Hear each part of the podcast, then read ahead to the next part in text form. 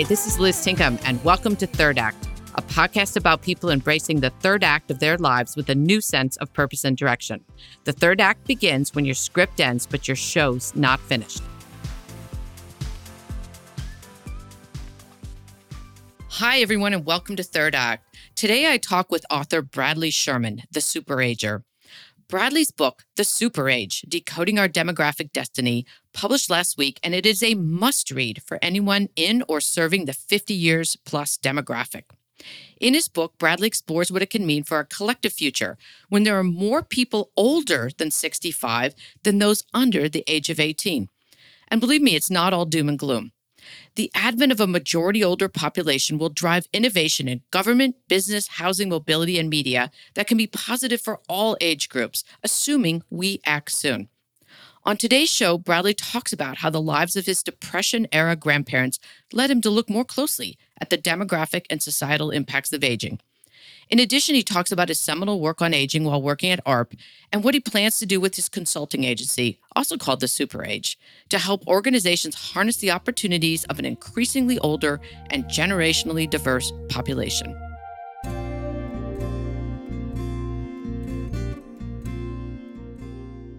Bradley, it's wonderful to have you. Happy New Year. We're recording this right after the first of 2022, which is 18 years before the US goes into the super age. Do I have that right? Eight years before we enter the super age. Oh, 2030. 2030. Okay. All right. Yeah. All right. So we'll get to the super age in just a minute, but I want to get a quick update on your background and how you became a demographic futurist, which is a really interesting title. So you're a graduate of American University. And so what did you think you were going to do when you came out of school? Oh, I thought I was going to be the next president of the United States. Oh my gosh, you're kidding me. You're the first person I've ever met who thought they were going to be president. Tell us why. I, I mean, I think I think uh, Washington and, and, DC, and especially the people that go to school in, in the in the district in the nation's capital, are all alpha personalities. You know, we were all the presidents of our class and yearbook editors and captains of sports and we all come to Washington with these grand ambitions to change the world. And I got to Washington and and realized, I think pretty quickly that I I didn't necessarily want to be on the front lines of changing the world. I, I, there was more to be done back of house in Washington because that's where a lot of the big decisions are made through the bureaucracy, through the people that work on the Hill, uh, the people that work in the various agencies and and even in the nonprofits and businesses in the city. That's where the that's where change happens in Washington is in those places, not always on the front lines of the halls of power. Okay. So again, what so aside from being president, then what did you think you might do? Yeah, you know, I I no, I think I I I thought, you know, I was going to go work in Congress, which is a typical path for most in Washington who are interested in public policy, and I did that. And I didn't love it. Uh, I found that uh, the public policymaking in Washington was hard and, and it was it was uh, unpleasant a lot of times and it moved dreadfully slow and and I wanted to make change right here right now. I was impatient. I was a young person. I thought that you know the world should turn on a dime for me and uh, it's not the way the world works uh, in any in any regard. But as I was trying to figure out what my future was going to be, my grandparents moved into a long term care community outside of mm-hmm. Pittsburgh. Yeah, tell us about your grandparents. They had a big influence on you. They did. You know, my grandfather was the child of the the Great Depression. He was born in uh, you know in 1914, and and by you know 1928 he was working in the mines. He was as poor as poor could be, quite literally the person who did not have a pot to piss in. And um, by 14, he was uh, an earner for his family, his mother, his father, and his uh, seven brothers and sisters. And that was pretty commonplace at the time. By the time the war, war rolled around, he was off to war. Uh, he served as a Seabee in the uh, the Navy, and um, came back home. Married my grandmother, who was uh, an elementary school teacher, special needs for the uh, Pittsburgh School District, and they made a classic middle age or middle class life together. You know, two kids. Did he keep working in the mines, or did he go do something else at that point? Yeah, he came when he came out of the war. He took a job with Westinghouse, so he uh, installed elevators for Westinghouse Electric, which is uh, uh, was like I mean, a pretty cool job, I think, at the time as the United States was building itself during the mid century. And uh, his claim to fame was was the elevators in the St. Louis Arch. Those were were the ones that he put in, and they're these kind of little pods oh that kind my of goodness, the one that kind of goes. Yeah. Oh, And that he the scariest thing to I go know. I know. Yes. he, t- he tells this story, but you know, they lived a good life. They never had a lot of money. I, I would say they were middle class, but but they were kind of on the the middle middle to lower middle class of of, of middle class. But because they were products of my grandfather in particular was a product of poverty, and they were both products of the depression. They saved like crazy. Every penny was saved. Um, some of it was put into the bank, some of it was put into mattresses. I mean, it was just there was money hidden everywhere. So that afforded them a, a pretty comfortable retirement uh, at the end of the day. They had you know the great fortune of a strong public pension system. Uh, my grandmother essentially worked for the state as a teacher, so she had a great state pension too, and great state health care. And they retired in, in, in pretty significant comfort, and, and even in that comfort, were able to pass on wealth to their to their children, to my to my mom and to her brother, which is nothing short of remarkable. But when they moved into this retirement community, you know, I wanted to make sure I was getting up there more often to see them. So I traveled between Washington and Pittsburgh on a on a regular basis. And you know, depending on the time of year, it's either mo- the most beautiful drive you've ever seen or the most gruesome. Um, Yeah, because you know, uh, rural Pennsylvania is, is not always the prettiest place. But there's a place where you pull off there off the highway called Breezewood, and it's a it's a it's known as the town of motels, and it was a stopping point on the highway, people going from the east to the west and vice versa. And it's kind of become a depressed place over time uh, because our attitudes toward travel have changed. But as I was pull off there, I'd see a population that was vastly older, vastly whiter, and I'd see people that looked a lot like my grandparents engaged in work, working as you know attendants at the gas station or flipping burgers or cleaning toilets at rest stops. And I thought to myself at the time, this is so peculiar. Uh, my grandparents didn't have a lot. What are these folks doing? And it was one of those strings that I just decided to pull on. And I became completely enamored with the aging experience and demographic change. And it became my life's work uh, almost completely by happenstance. Just because I was, I was open and willing to see what was right in front of my eyes, which no one else has chosen to see. And that is how I've carved my niche out in the world. I started working for a trade association that represents nursing homes called Leading Age. They represent nonprofit nursing homes and, and long term care communities. Great organization. But I didn't like long term care. It was hard and it, and it doesn't it doesn't change like it should. It's overly regulated and and very difficult to deliver care for people in a way that's that's high quality and low cost.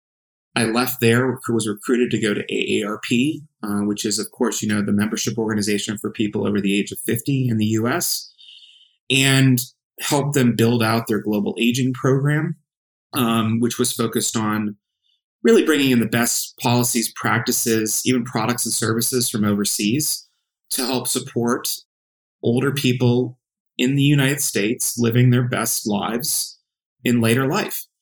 And that was exciting. That was thrilling. Uh, it was nice to work for a big organization, you know, 38 million people, uh, nearly a $2 billion budget. Uh, it was comfortable.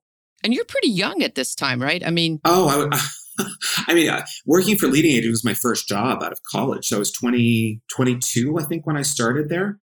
And at AARP, I was definitely one of the youngest people uh, within the organization. And I mean, people just looked at me like I was a crazy person. You know, what are you doing, this young guy working for old people? I mean, even my own family was just perplexed by it.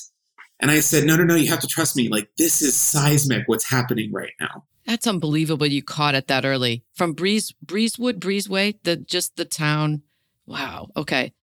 I say in my book, it's kind of difficult to be a futurist if you know where to look for the for the trends, for where the future could be taking us. And demography is interesting because, you know, it takes about 18 to 22 years on average to build a human being into a functioning adult.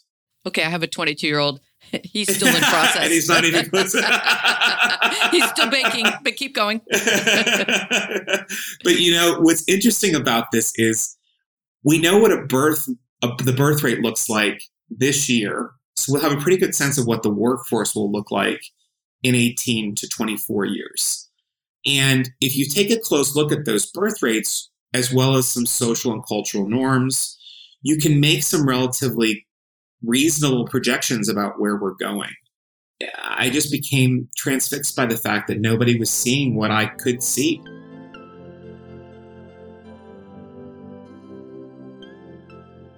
So, how did you come up with the term super age and what does it mean? uh, I co opted it. I, I, I, will, I, I will unabashedly say that I co opted it. There are three terms that the United Nations uh, uses for populations aging, aged, and super aged. And super aged societies are where one out of five people is over the age of 65. This terminology, super aged, so I took it and made it into the super age in large part because super aged was really seen as a pejorative. It was seen as a negative. This was when, you know, we would have a great imbalance in our labor force participation rates when we would no longer be able to afford our social welfare programs that we held sacrosanct. This is where you know we start to come off the rails quite frankly as a society because we could no longer afford the population that we had i don't buy into that i think that the super age can actually be super it can be a spectacular period for humanity if we tack our sails in the right way we can't assume that systems and structures and institutions remain static forever. Change is the only thing that's constant. So we we need to adapt our social security system in this country. We need to adapt Medicare to meet the modern era. We have to adjust our attitudes towards older populations away from ones that are you know, historically negative, or at least historically negative in my lifetime, to ones that are more positive. Um, we need to turn older people away from being net consumers to being net contributors to society. And if we're able to do that, if we're really serious about making this change, which I believe we, we should be, we could enter into a new era of prosperity for our, for our society that will, you know, will rival that of like the 1950s, where people are living in in good, uh, you know, economic conditions, and and there's a greater sense of equality. Let's talk about the super age and its implications. You're about to publish a book called The Super Age Decoding Our Demographic Destiny. And some of the statistics you have in the book are just fascinating and astounding. One of them that really struck me was that the fastest growing age group in the US is people over 85. And in 1900, there were 100,000 people over 85. Now there's 6 million, and that is growing. Is this mostly due to advances in healthcare? Um, it's mostly due to solving for infant and child mortality. There's a number of laws at play here. So, you know, if we're talking about my grandfather, 1914, on average, he had a one out of three chance of making it to the age of three and about a 50% chance of making it to adulthood. We almost completely erased infant and youth mortality um, over the course of the past, you know, 100 years that's nothing short of remarkable. But but law of averages comes into play. Okay, so if you're able to survive into adulthood, you have a pretty good chance of making it to old age. So take the boomers for example. I think 76 million boomers were born. 70 million are still alive today. Like the survival rates are, are nothing short of extraordinary. And when you take into, a, into account that, that almost all of our efforts went to improving the lives of infants and children from uh, water sanitation to food safety to vaccines to getting people out of the factories and off the fields and into the classroom. Like all of those things contributed to kids making it into adulthood. We've done that. We've basically solved for that at this point. So there's this whole new group of investors and scientists that are saying, well, now we're going to solve for getting old. Mm, well, that's a good thing it is a good thing. Uh, and it's and it's one of those things that's that's to me very revolutionary in a from a conversation point because these men and women aren't necessarily looking to extend our lives in perpetuity. their initial goal is to compress morbidity. And that means they want to shorten the number of years that we're sick. So while we could extend life, we're actually going to stop the number of years increasing of, of, of living in sickness or in, in, poor health.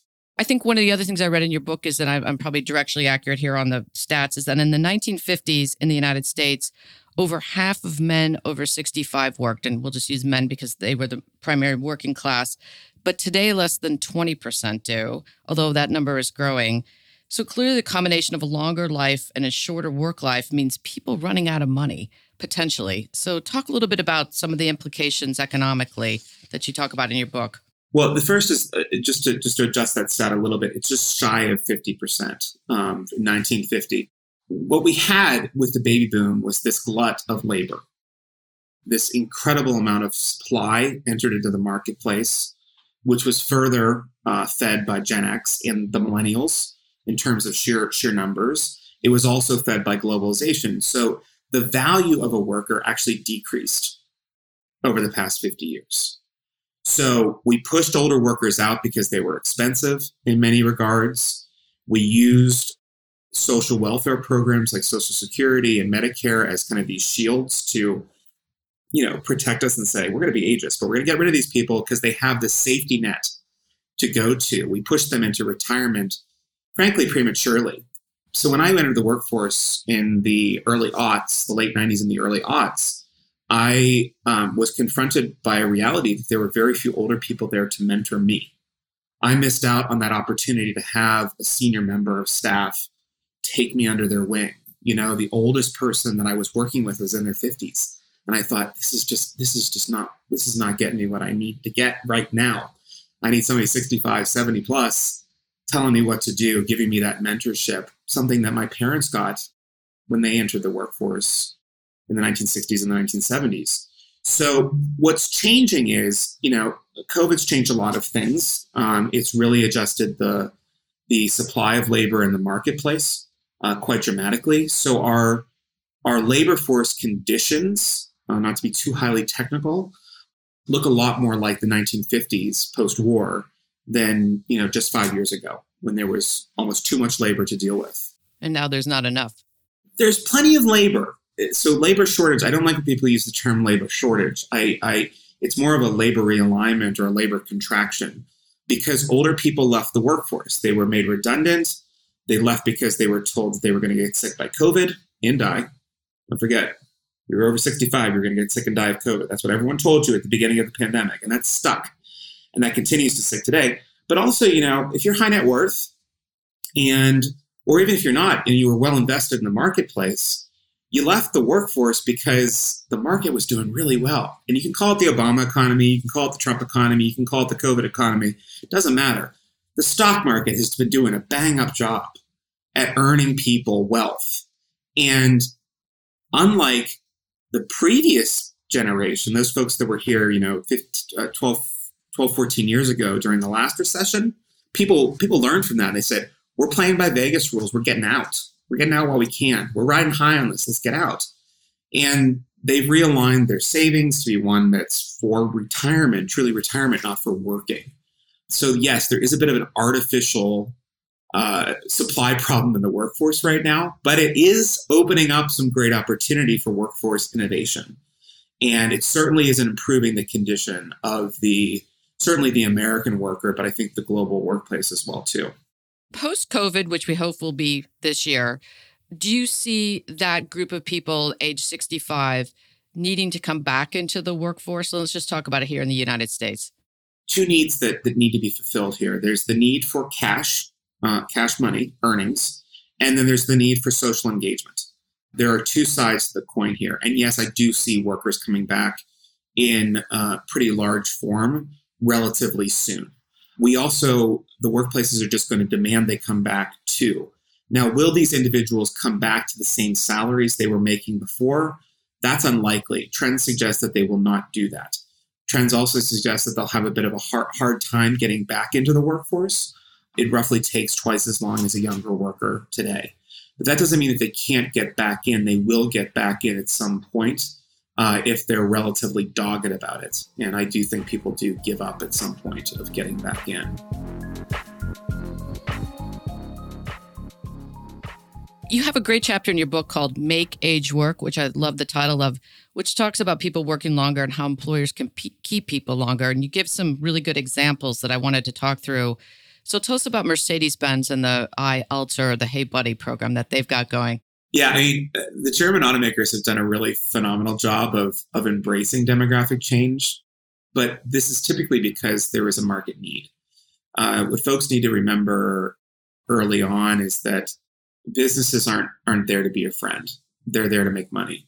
And demographic change is now a clear and present threat to some industries in some countries that are uh, aging at a pretty rapid rate. And Germany is one of those countries. So iAlter is a program in which, you know, Mercedes set up essentially learnings between young and older members of their workforce to breed empathy into into the products they were designing not only the design but the way they communicated the designs to their their clients at the end of the day. BMW altered their their factory. They're one of the first companies to do so to extend working lives, not just for older workers but also for younger workers too. And Porsche, you know the the, the very fancy uh, luxury car maker um, has built their entire plant in Leipzig around ergonomics that extend the working lives for all. So it's interesting when companies start to benchmark. Um, BMW was the first, Mercedes followed, and then Porsche. But uh, when they start to benchmark, some really cool things can happen. And have they been able to extend the average age of their worker or keep people in the workforce longer? They have consistently across the board. And the intervent the interventions are are a varying cost. Uh, let's be clear about that. BMW started with very uh, low cost innovations things that were so simple. You're like, why didn't we think about this before? You know, like magnifying glasses at each station, a stretching station for people. Because, you know, it's, it's hard work to do that repetitive motion all day. They just wanted a stretching station. But what was revolutionary about what BMW did, Porsche to some degree, Mercedes as well, is they asked their workers what would make their working lives better. That's pretty simple. Is that not the most simple but most revolutionary thing you can imagine? Yeah. Hey, what do you guys want? Oh, well, we'd really like some better eyewear and we'd really like some better shoes. And, you know, wouldn't it be nice to have a chair to sit in? Okay. That's pretty cheap. Yeah. It's cheap and it, it, and it improved, it improved overall worker satisfaction with their jobs. It improved their physical health. And at the end of the day, it had a direct impact on quality of the product. With a company like Porsche, you know, we can actually see, you know, see the influence of having older workers in the factory now because inclusion is showing up in their design. You know, their designs are safer. They're more they're more cognizant of changes to vision and the ability to to move your dexterity within a vehicle. I always tell people, you know, one of the greatest innovations for older people in cars is the one that we all take for granted today, and that's the push button start. Really? Just to make it easier to, than to have to put the key in? Yeah it just was easier because uh, it's hard to remember the, what the getting the key into the ignition was like. That's true. Yeah, especially at night or it's cold or something like that, right? Exactly. So so you know, you're trying to get this tiny little thing into this tiny little hole in a tiny little space that's dark. It was hard for a person with full abilities. Now imagine if you had some decline in your vision or some decline in your dexterity it was damn near impossible. And consistently, what we know about the aging process is one of the first things to go is our mobility. So the fact that these companies have really taken that on head on to say we need to increase the extend the lives of not only our workers but extend the lives of the users of our vehicles is pretty cool. It, it, it makes market sense. It's market driven at the end of the day. Yeah, that's really interesting. So we have a, a, big female audience, so I know that they'd appreciate what's happening at Westpac in Australia. So talk a little bit about that. Yeah, I mean Westpac did the same thing. They they had a challenge with women uh, tellers in their banks, uh, women who were in their fifties and sixties, of leaving.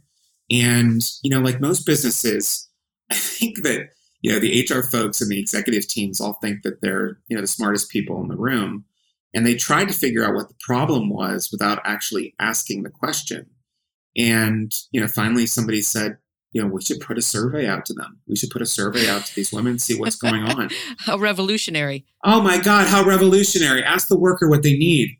And what came back consistently across the board was, you know, we're first time grandmothers and we'd love to spend time with our grandkids. And you offer parental leave, but you offer no leave for us to help take care of our of our sons and our daughters' children. We'd love for that to happen. And Westpac said, that's it. That's all you need. And they put in place the first in class, first in the world grandparents leave. Oh, that's such a cool idea. It's just so thoughtful.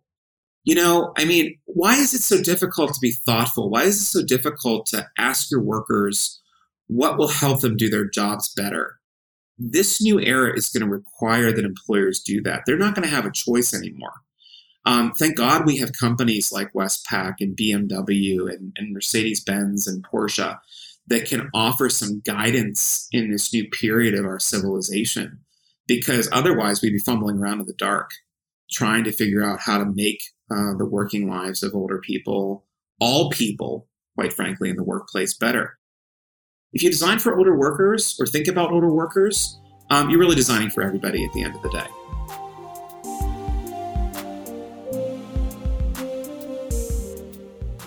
So let's switch topics. I want to talk a little bit about ageism. And you write quite a bit about the history of ageism bias and, and how much the media and our obsession with youth culture and advertising have played a role. You mentioned Lynn Slater, um, an influencer, an older woman who's an influencer. And I'd like you to tell us a little bit about her. And then what role do you think media can play in combating ageism? And do you think that they'll do it? That's the trick question, isn't it? Will they do it? It sure is. You know, Lynn Slater is one of a number of different influencers that's that's come of age on Instagram, come of age in later life. And what's so special about this group of men and women is that they're really just being themselves. They're recording themselves as they like to live. And it's fashionable, it's cool, it's it's effortless, they're beautiful in in every regard and they're putting it out there for the world to see and they garnered a massive audience doing it. I started following her after reading your book. Well i mean lynn is just one of many. I mean uh, there's this couple in japan called bonpon bonpon and they're, they're i mean i hate to say because it sounds kind of like infantilization but they're just adorable on like in every regard they wear the same outfits this couple their entire life they wore the same outfits but then you have you know the, the, the grand influencers of sorts, you know, people like uh, Iris Apfel, you know, who at 100 years old is doing collabs with major corporations. They are successful in large part because young women have embraced them. For most of human history, and I think this is important for, for, for your audience in particular to hear, is that for most of human history, people like me, men have had, you know, we've had role models. You know, we've had heads of state, heads of industry we know what it can look like to be an older man. And if you have wealth to some degree, um, you have influence, um, if you have kind of, if you've maintained your relevance in society, you've kept up with trends, you can be seen as cool and, and loved and embraced and put up on a pedestal. But for women, most of women's role in history has been relegated to fertility. Are you able to have kids? And once you weren't, you were disposed of. So what these women are doing is they're showing a path for younger women that never that these younger women were never able to see. What these women who are influencers now, they're paving the path for younger women. In fact, uh, just oof, two or three weeks ago, Vogue, one of the most ageist magazines on the planet, ran a story about these social media influencers. They called it Nanacore. I'm sure you've heard the term normcore before. It's nanocore.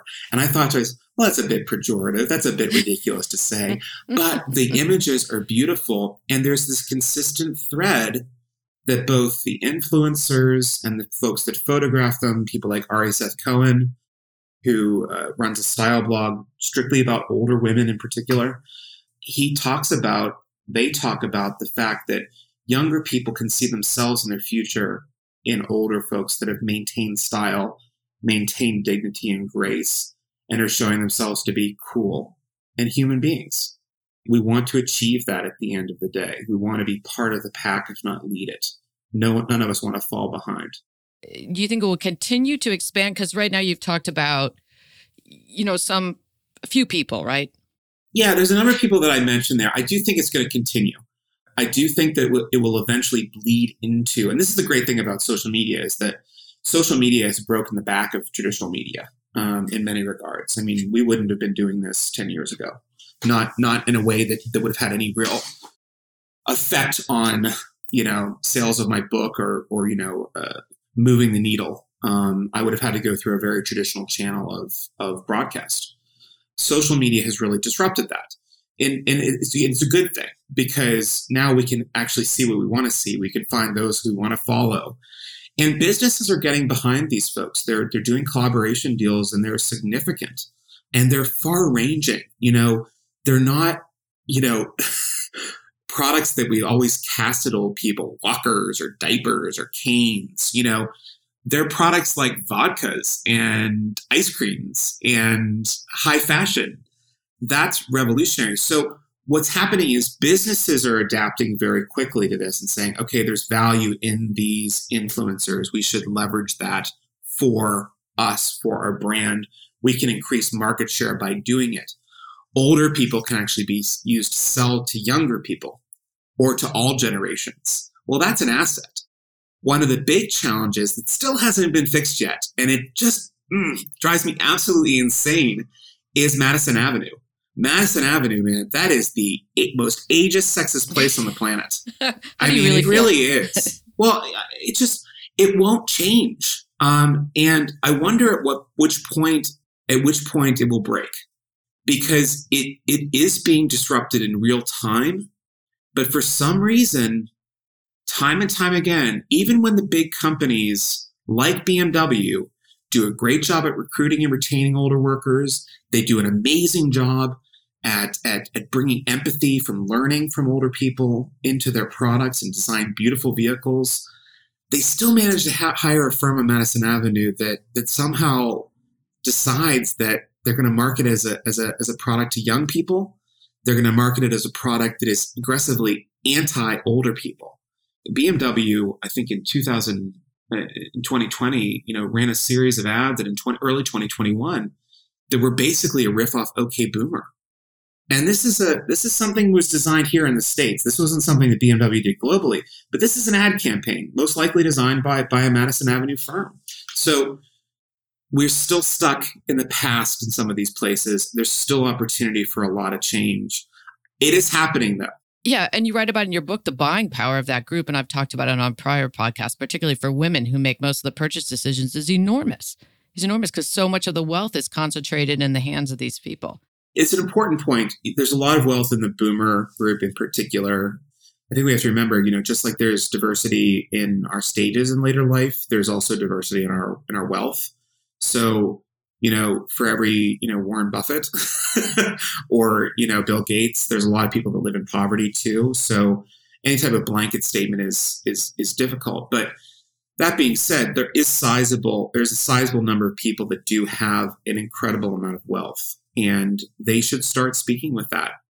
I think you're seeing that show up in in certainly the way television, um, the streaming services in particular are portraying uh, people of diverse ages. There's more relevant programming that's coming online. I think the products are starting to adapt too. But this is not something that we're going to, you know, snap our fingers and it's going to change overnight. It's going to be a process, and boomers are the tip of the spear. One of the other fun things you talked about, and I loved this, was the uh, statistics around entrepreneurs in the 55 to 64 group and how much more successful they are than younger people. And I don't think that that's something that most people know.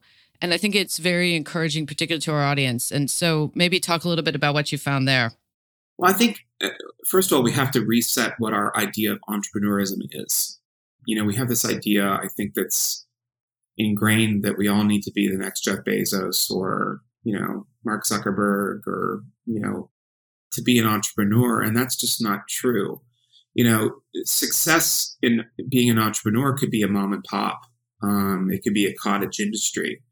Um, that you're earning um, and you're not taking a loss. And whereas you know this older group may not have the same you know valuations to their companies at the end of the day they are building profitable ones and successful ones. And there's there's so much to take from that that's positive and exciting because what fuels this economy at the end of the day are small and medium sized enterprises. It's not the amazons of the world. They're not they're not keep they're not keeping america afloat it's uh, small and medium sized enterprises and in many regards, older people are leading the way.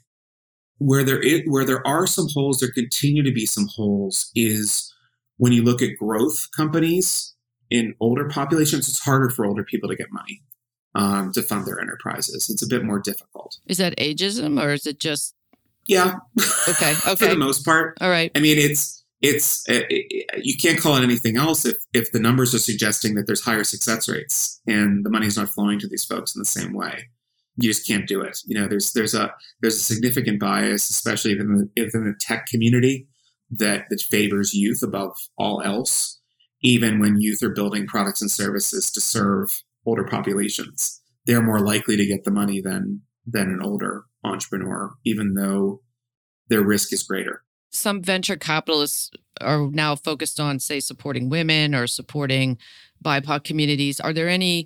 Do you see any trends there where there are different you know, places supporting older entrepreneurs? Well, not for older entrepreneurs. Uh, for products and services that support older people, but not for older entrepreneurs. I haven't seen anything substantial at this point, anything that really jumps out as exciting to me. But there is there is opportunity there. It's a good investment. You know, the data the data proves it. You know, older older people, older entrepreneurs are are a good investment for us. I think that you know, if there's one bit of caution for older entrepreneurs in particular is making sure that you're managing your risk as, as much as you can. You know, there, there are government programs that can help uh, set up a business. You know, be careful about how much you take from retirement savings, in particular your 401k if you have one. You know, you really have to to manage your risk in a different way than a younger person does, and it shows up in, in the risk assessment and the success rate at the end of the day. But this is just a gentle reminder of that because you don't necessarily have the same number of years to make up a loss.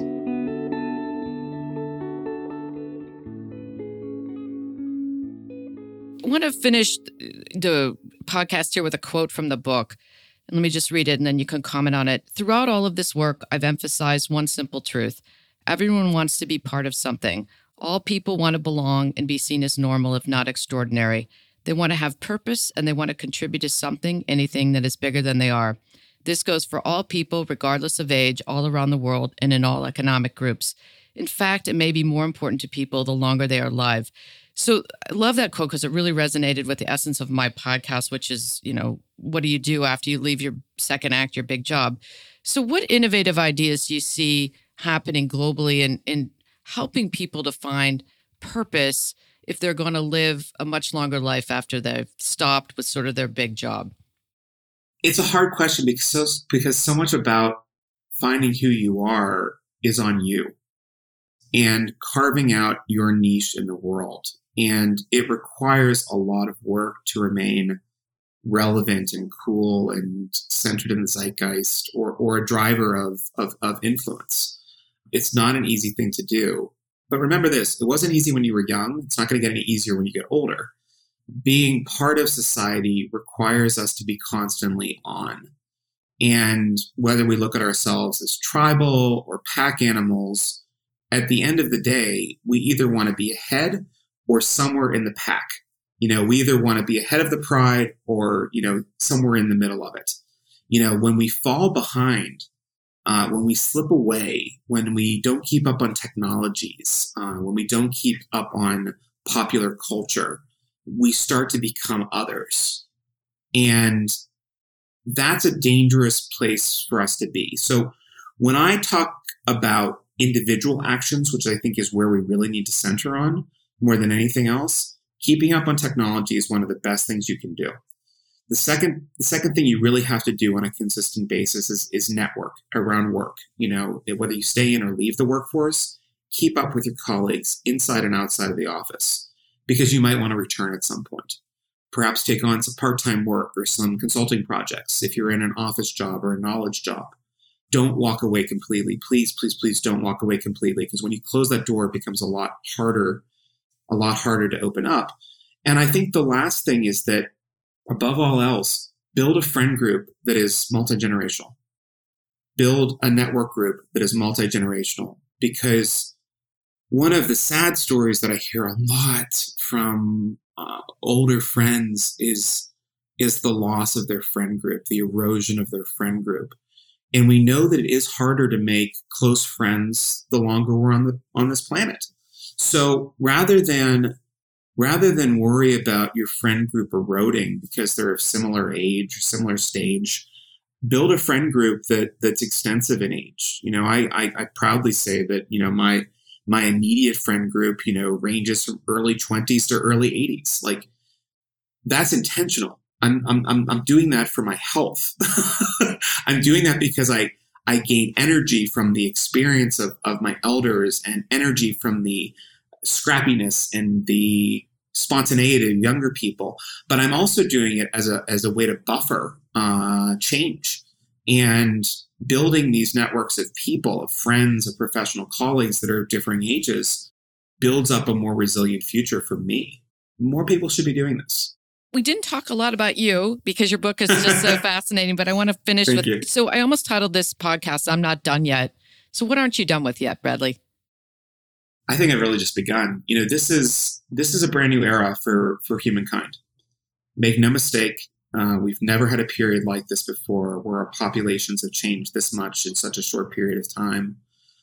We're remaking the world right now, and uh, I think very quickly moving from the back halls of of change to the to the front lines um, has happened overnight. So building our business on the Super Age, launching a subsidiary that's focusing exclusively on inclusive design because I believe the future is inclusive.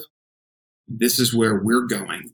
I really feel like I've just begun, and I think also, you know, being somebody who's a, a late Gen Xer, my generation and subsequent generations, you know, we are all kind of on board with the fact that we're going to be working for most of our lives now. We're, we're reverting to the way the world was prior to the advent of pensions, prior to the post war economy. We will work until we can't.